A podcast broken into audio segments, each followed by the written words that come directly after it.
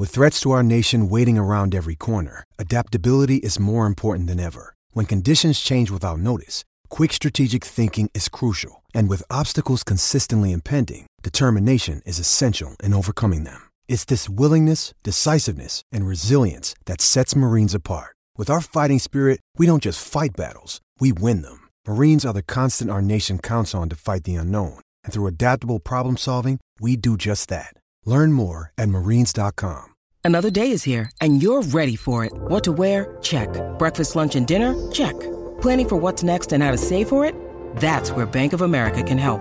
For your financial to dos, Bank of America has experts ready to help get you closer to your goals. Get started at one of our local financial centers or 24-7 in our mobile banking app. Find a location near you at bankofamerica.com slash talk to us. What would you like the power to do? Mobile banking requires downloading the app and is only available for select devices. Message and data rates may apply. Bank of America and a member FDIC.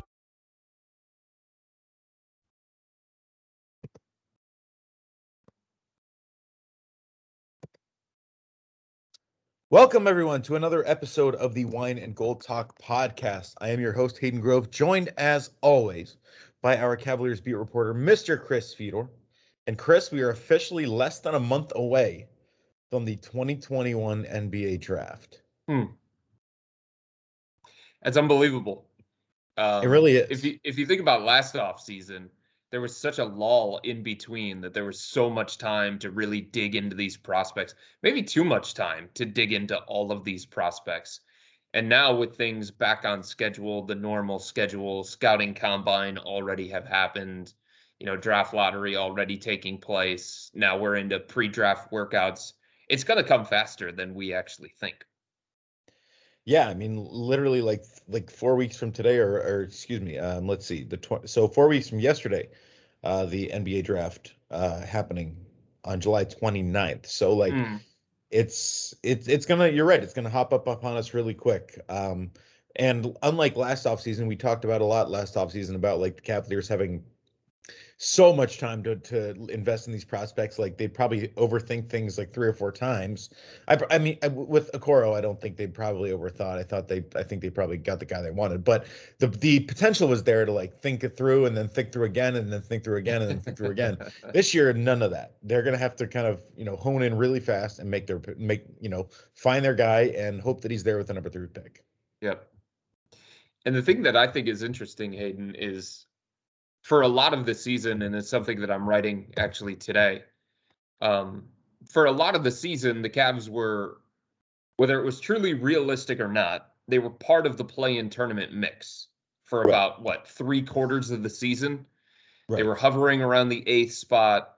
Uh, the teams in front of them that were also fighting for that play-in tournament were flawed, and they were struggling. And it wasn't until like Washington went on this ridiculous run at the end of the season to basically push the Cavs out, and the Cavs also fell and they had a bunch of injuries. But the point is, they weren't expecting to pick third overall. Um, not in January, right? Not in March. Um, not even going into the NBA draft lottery.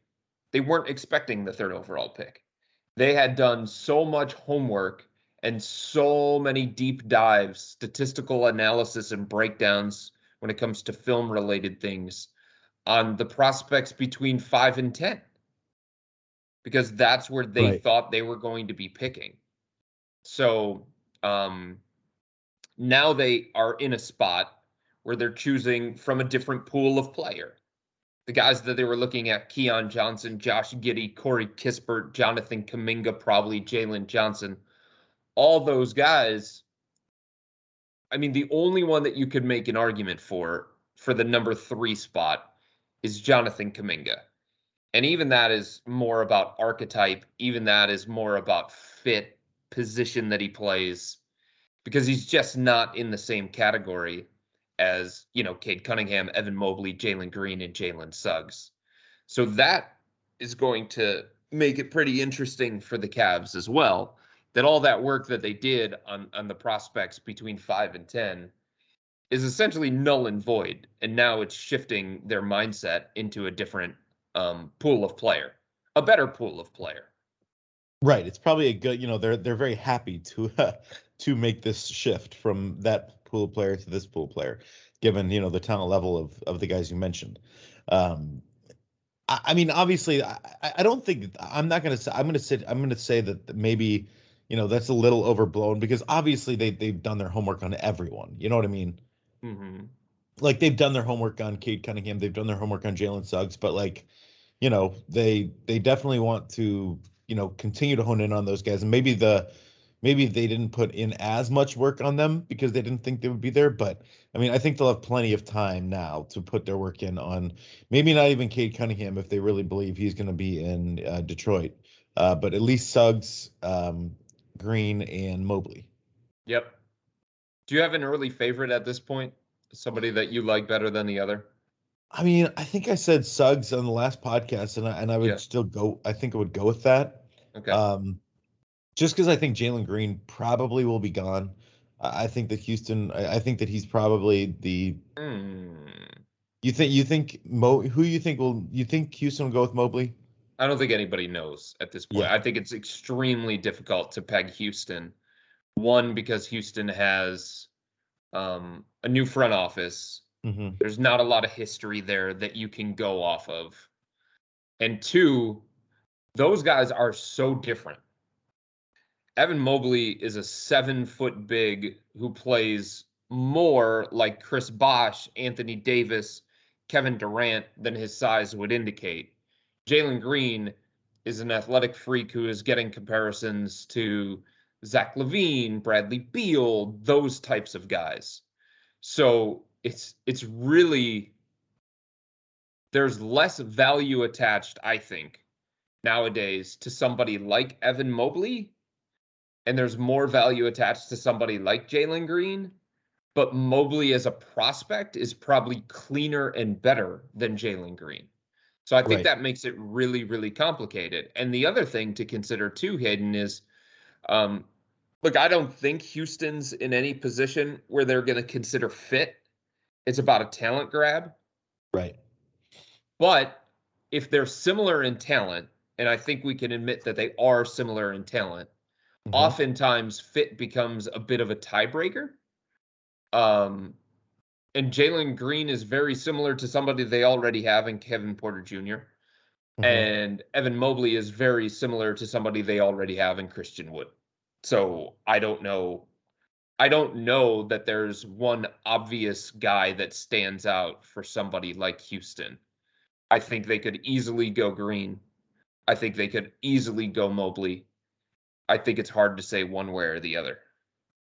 Yeah, it's it really is interesting. It's fascinating, and you kind of wish, you know, you you kind of wish for your Cavs fan that they had the number two pick, so that you wouldn't really have to worry about you know anybody in front of you, um, except for obviously Detroit being number one, and you kind of know where they're going to go. Um, so you kind of have your pick of the litter of Suggs, Green, and Mobley, but you're still going to have you know a, a choice, and um, and I mean Jalen Green again, a great great prospect. Um, just I think again, there's a little bit of that that bias because he wasn't around in terms of being on national television, et cetera, um, from fan bases, but obviously from the front offices, that's a little bit different. Um, who is your favorite kind of as at the moment? Well, before I go into that, I want to ask you a question since you brought up Suggs because Yeah.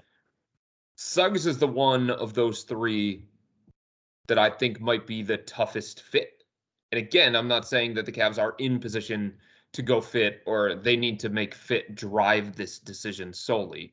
Right. Um, but you know, Suggs is the kind of guy who you want the ball in the hands of because his passing is unbelievable, because his playmaking is really, really good, because that's where he can make the biggest impact and lift his teammates and things along those lines. Does it concern you at all that that's the same way that you want to approach things with Darius Garland in year three? You want the ball in his hands, you want him to be the primary decision maker, things along those lines. I mean, to me, no, um, because again, we're we're at a place where I think we both agree that we're not.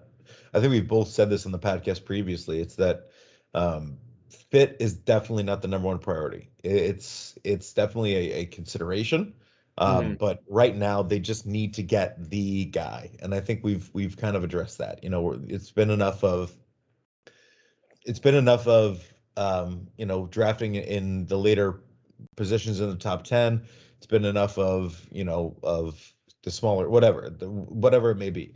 It's it's now about you know drafting the guy, and I don't care if he's a point guard, I don't care if he's a, shooting guard, I don't care if he's a three, four, five, mm-hmm. whatever. Mm-hmm. So I'm not as concerned about fit. So for that reason, I don't care about you know they'll they you got to make it work. If you feel like Jalen Suggs is the guy to build around, mm-hmm. if you feel like he's the guy that is going to lead you forward, then you build around him.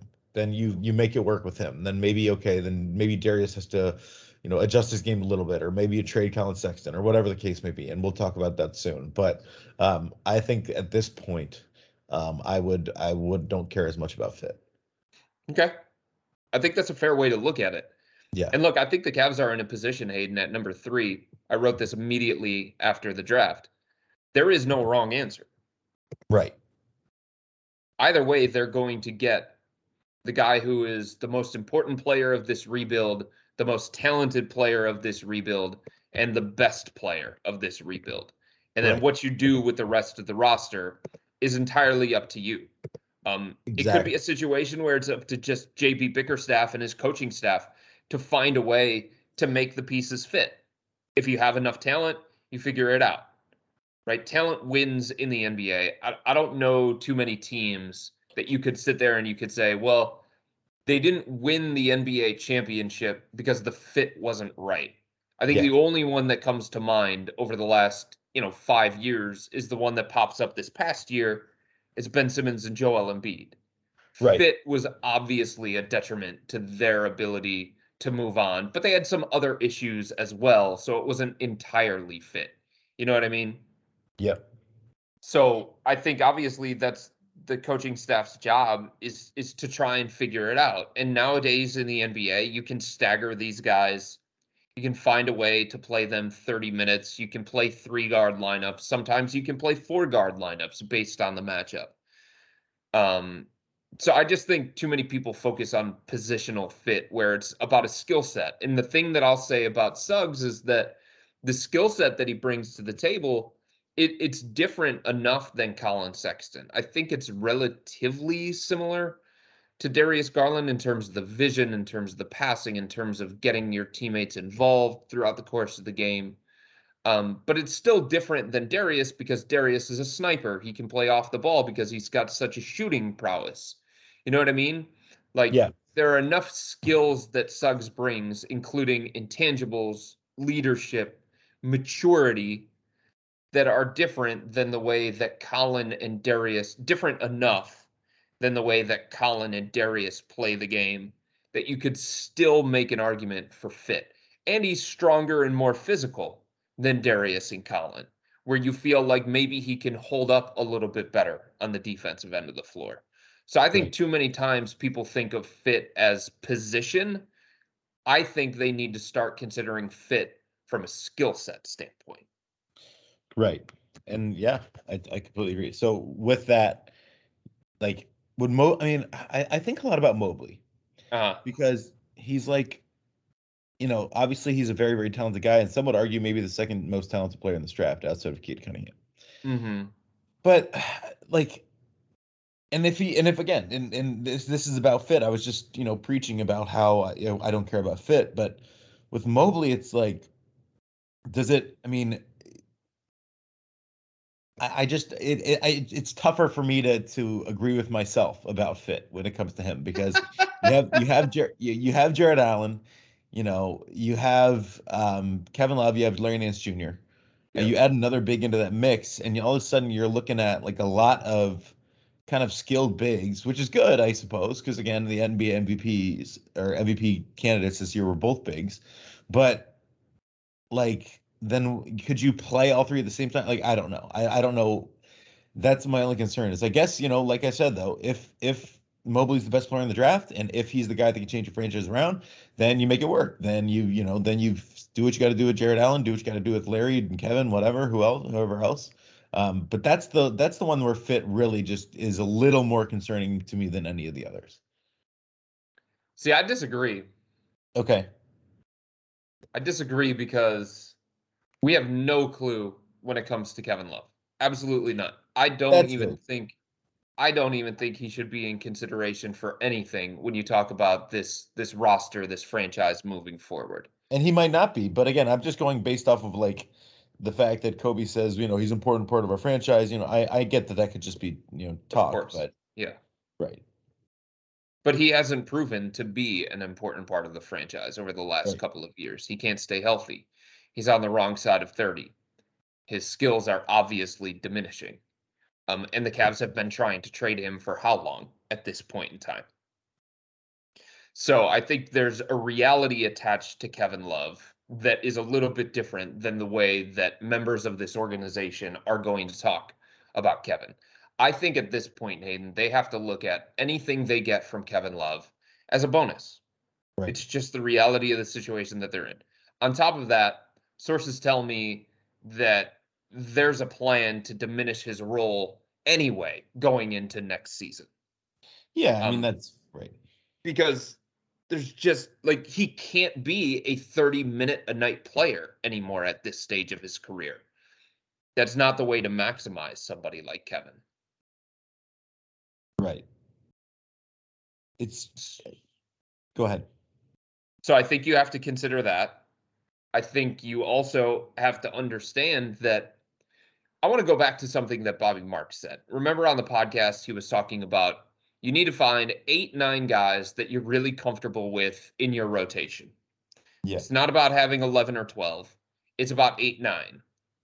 At this point, we know that Larry Nance Jr. and Jarrett Allen are part of that, right? Right. Is that fair to say? Yes. Okay. But they're still short. So even if the guy is a big and it's not quote unquote ideal, Evan Mobley would still be one of those eight or nine, wouldn't he?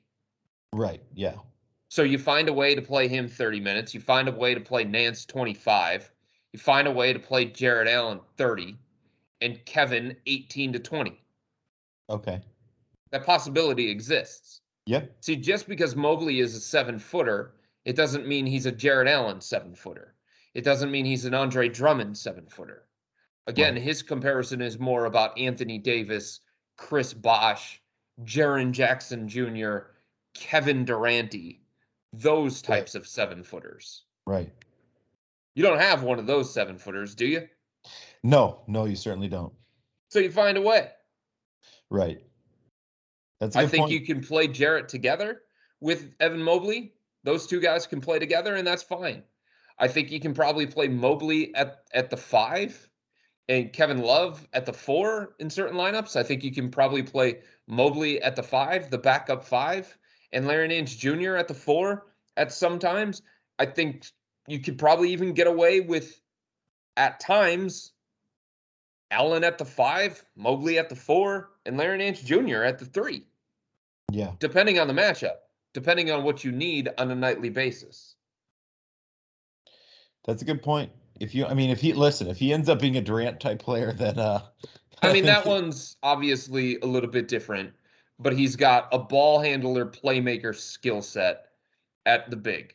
Um, right. as a seven footer. He doesn't shoot it like Durant. We all know that. He doesn't score it like Durant. But in terms of the other skills that he brings to the table, in terms of his initiating, his playmaking, his handle, his vision, being used as an offensive hub, that's more like Durant than it is some of these other seven footers that you would throw out there. That's what I'm saying. Don't get stuck on the Durant thing, please, because I don't want people to aggregate that or anything like that or blow that out of proportion. Yeah. Chris Wheeler2.com says Evan Mobley is next Durant. Put it out there. Forget what Chris says. Aggregate it. I'm just my, kidding. My Please point don't. is not all seven footers are centers. Not all seven footers play like centers. Right. That's true. That's very true. So I think you're right. I think the fit is definitely a little different than normal a normal seven footer, but still, um, you know, there there would have to be some maneuvering. And you're right. I mean, heck, you, he, Bobby did say you need nine guys, and I kind of agree with that. Um, I think that we can maybe all agree that Jalen Green might be the best fit in terms the of best where, fit uh, of the three. Um, I think it's the easiest fit, provided either Jalen or Collin is willing to come off the bench in a six man type role. Right. It could be the easiest fit, sure. The other thing is like Jalen Green's style is not is not the same as Collins' style. You know, I was talking to a lot of people over the last couple of days, Hayden, and, and Jalen Green is more, they think he is best still at this stage of his development in more of a catch and shoot scorers type role, okay. as opposed to a creator as a scorer type role. Collins more of a creator. Darius is more of a creator. And look, Jalen could become that right? That's where the comparisons to Zach LaVine come up and, and things along those lines. But if he could be that catch and shoot, move him away from the ball, pin downs, screens, maybe run some one two stuff with Darius Garland and Jalen Green that could make um, a defense be put into a bind, that would be really, really intriguing to me.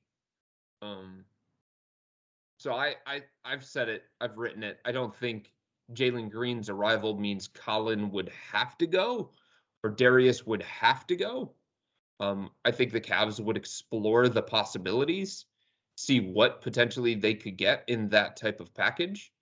But I could see a way um, where there are times throughout the course of games where all three of them are on the court together. And because Jalen is more of that catch and shoot type who could be the beneficiary of some driving kick, and he doesn't need the ball in his hands to be um, as successful as maybe somebody like Darius or Collin.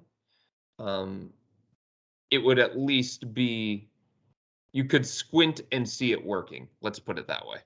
Right. So, did you say I, I, I might have missed it if you gave me your favorite? Who is your favorite to this point?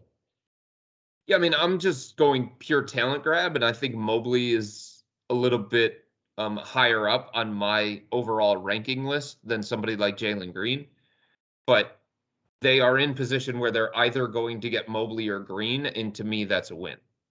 So if Houston takes Mobley, I think the Cavs should take Green. If Houston takes Green, I think the Cavs should take Mobley. And if they get one of those two guys, it's a home run pick, in my opinion. So Suggs is not Suggs is your blast. Uh, yeah, he's the last of that group for me personally. Just I think his talent. talent is I think his talent is on a different kind of level than Mobley and Green. Okay. Here's the thing that I struggle with when it comes to Suggs, and he did a lot of really, really good things. And he is going to be, I think, a great player in the NBA. I struggle with it from this standpoint, Hayden. Um, the thing hmm, beyond vision and passing, because I think that's an elite trait for Jalen Suggs. Mm-hmm. So beyond that, the things that make him potentially elite are all intangible things. I don't know what to do with that. Okay. It's not like he's an athletic freak. It's not like he's an elite shooter. It's not like he's an elite ball handler. It's not like he has elite footwork. You know, things along those lines you can look at and either attach to Mobley or Green. And and it allows me to see superstar potential a little bit easier. Um, with Suggs, it's leadership, it's magnetism, it's a maturity to his game, it's poise, it's cojones. You know what I mean? Like you can't teach those things, and that's great. And those things separate him, and he's a coach's dream. But it's like you can't measure those things either. I don't know how to quantify those things. Hey, I'd like to take a minute to tell you about how to sign up for Cavs Text and Analysis from me, Chris Fedor. Here's how it works. I'll text you a few times a day with the inside scoop and analysis on the team. What I'm hearing, I give it to you before things happen. Like Kevin Love being reprimanded for his outburst. Like the Cavs losing the pre lottery coin flip to the Oklahoma City Thunder. Like Lindsey Gottlieb's decision to leave. You get the juicy nuggets even before they're up on cleveland.com. You can also text me directly, day, night, whenever, but I mean, let's not get too carried away. Still, it's a great way to cut through the clutter of social media. Try a 14 day free trial. You can cancel anytime. All it takes is one text, but you won't want to cancel. So many subscribers have joined and stayed over the last year. They love it and interact with me on a daily basis. You can too. $3.99 a month, which is less than 14 cents a day. It's a perfect time to join. It's the run up to the NBA draft, free agency around the corner. It's a critical offseason for the Cavs. Go to cleveland.com slash Cavs, click the blue banner at the top of the page, or text me 216 208 4499 216 208 4499. Well, I and maybe I'm looking reason- at it wrong. I think that's the reason that I that's the reason that I do like Jalen is because of those things. Um, Yeah. I mean, I think the Cavaliers are in desperate need of a leader. I think they're in desperate need of a guy that has those characteristics, that that magnetism, that that that leadership, that you know, ex, that maturity, that um, polish. I mean, you know, not that again, for whatever reason, I don't, I just don't see it with. Col- I mean, Collin, yes, Collin puts his head down. Collin works hard. Collin is a, um, for lack of a better term, a bull. But Mhm. Um, I just don't. I think Darius is a little young, and like I don't see it with him as much. He's Um, quiet. yeah, quiet kid, right? Like Jarrett Allen to a point. I mean, you know, I, I just feel like he would be the. I think Larry is probably their leader right now, and I think that they could use kind of an, a real another alpha, kind of a guy that can, you know, carry that load and and bring that kind of intangible that you talked about. And I understand that like it doesn't necessarily mean anything on the basketball court, but I thir- I certainly think that you know, I'm do not the, again aggregators do not say this at all, but like they need like a LeBron James quality where they have a leader, they have somebody who you know who can kind of um, uh, have that magnetism and bring the team together. So if Yeah. that's Jalen Suggs and from everything um, we've heard, that kind of is the way that he's the things that he's about. Um, I think that would be the first leader that the Cavaliers have really, really, really had since maybe you know since Kevin and and maybe now um, or since LeBron at least. I mean, that's certainly something that you can say about Suggs. Like, there is the one thing that you can say. Like, every team that he goes to throughout the course of his life has gotten better Yeah. because of him. Yeah. It's not with him, it's because of him. And Right. he can change a franchise in the NBA in that same kind of way with those same kinds of qualities. Right. And I think it is hard to overlook that. And I think there is some truth to what you're saying there, Hayden. It's just I don't know. I don't know that I could pick somebody third overall personally when you're talking about a unicorn like Mobley, or you're talking about like an athletic freak of nature like Jalen Green, who was very, very good in the G League, by the way, against grown men, against professionals. That really stands out to me. And I think Mhm. that deserves some consideration too. When you have those kinds of guys, um, it's it's hard for me to say, you know, the guy that I'm gonna take at three is the guy whose intangibles are what sets him apart. That's just for somebody like me personally, because like at some point you wonder like there are a lot of guys in the NBA like that. So Right. at some point you wonder is that going to be enough of a separator for him or is Evan Mobley's versatility, athleticism, unicorn type skill set that to me is something that can separate him so much more from the rest of his peers in the NBA. Having that kind of separator, I think, is more valuable and beneficial than than Jalen Suggs' innate leadership and all those other things that we talked about with him. So we know that Mobley's probably your favorite. So let, let as of right now, Mhm. let us let me know. Tell me right now what your what you think will happen with um with the with the Rockets and then where the Cavaliers will be. I still think the Rockets, there's a lot of chatter back and forth. And you can talk to a bunch of different people, um, scouts, executives, and they'll give you a bunch of different answers on what they think Houston is going to do. Right. Um, I think people are very, very split on this. I'll still go with Mobley because I think he's the second best player in this year's draft. That mm-hmm. doesn't mean that everybody's going to see it my way, but I think there are enough people that that see him as the second best player. I think there are more play more people that see him as the second best player in this year's draft than they do seeing Jalen Green as the second best player in this year's draft. So I think I still think at this point Mobley will go two to Houston. And then Jalen Green three. The Cavs would take Jalen at three. Yeah, Jalen Green at three. All right. Yeah. I like it. I like That's it. what I think they would do. Now there, I we think did they'd dis- be thrilled with that.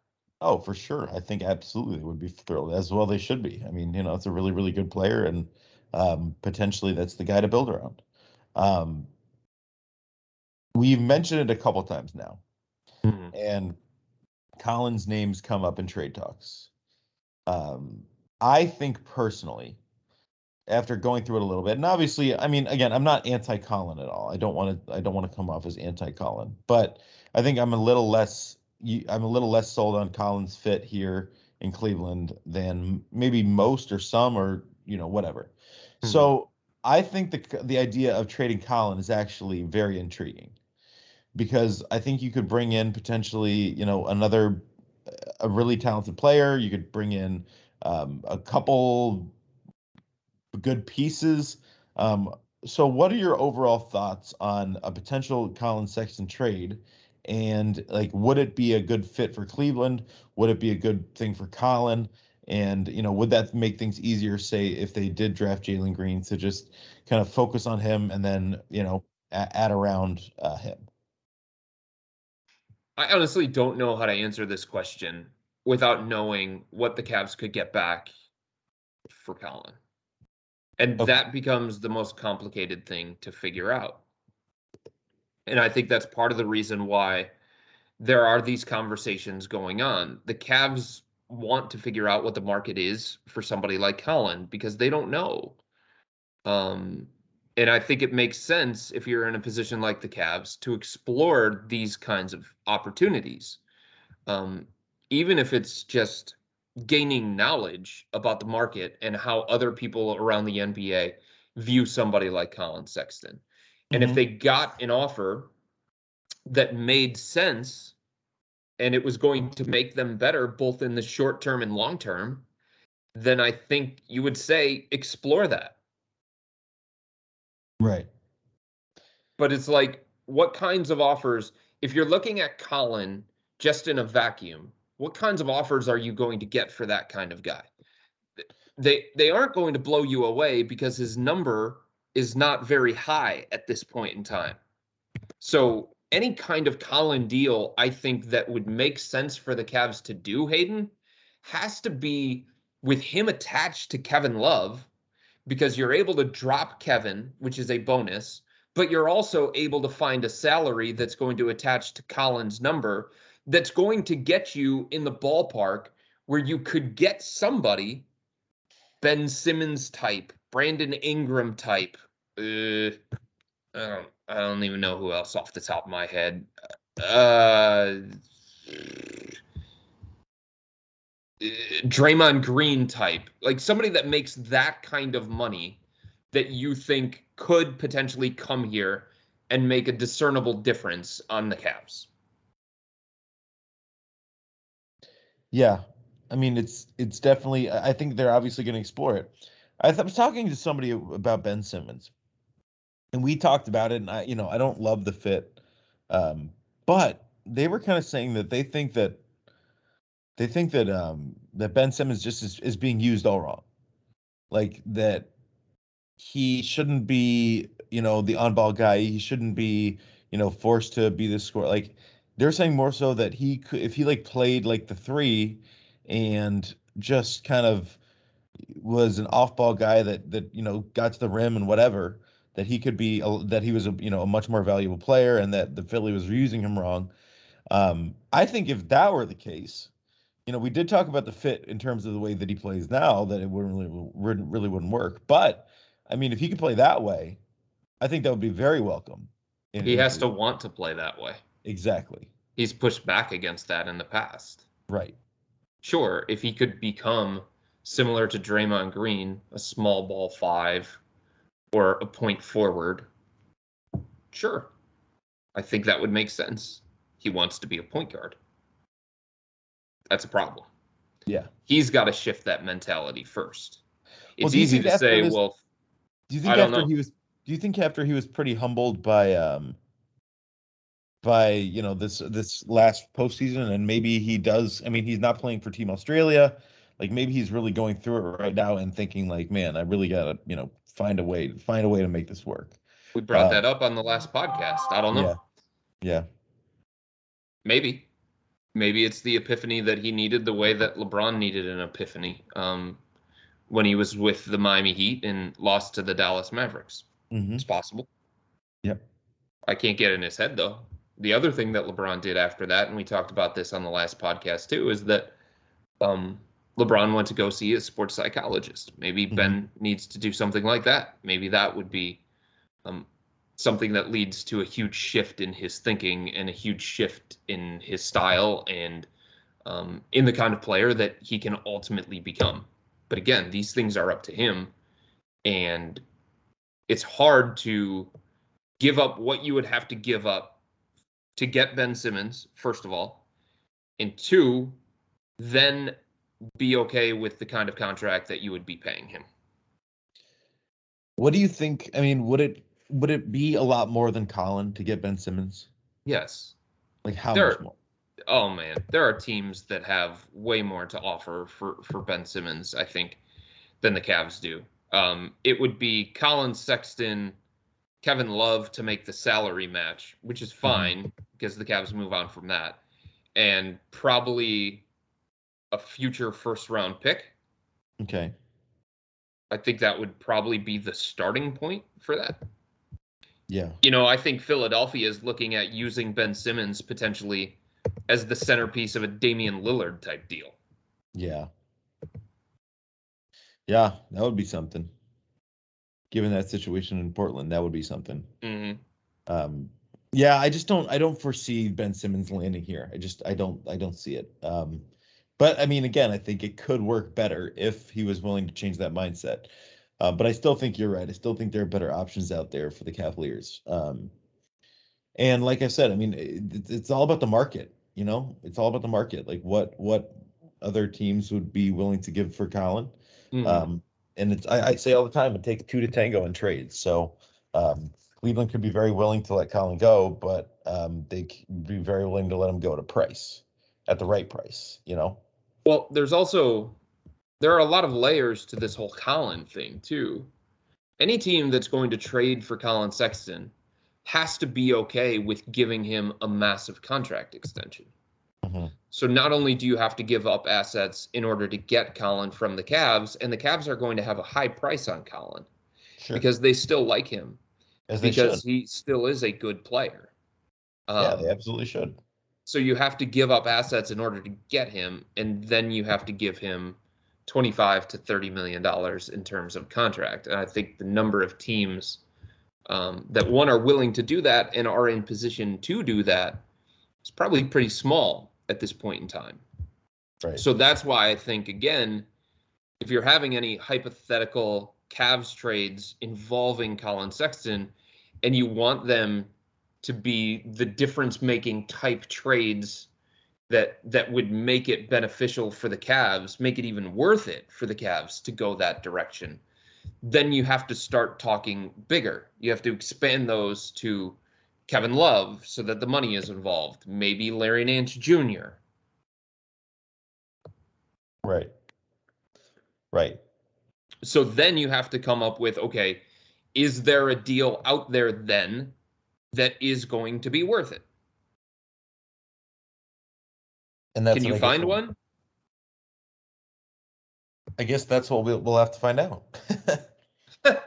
Because we don't like we don't know. Like, there's no way for us. To, I mean, unless you unless you're told by multiple people or whatever. No, I haven't heard anything at this Yeah. point in time. So like you can talk about the New York Knicks, you can talk about the Miami Heat, you can talk about the New Orleans Pelicans, you can talk about all those other teams.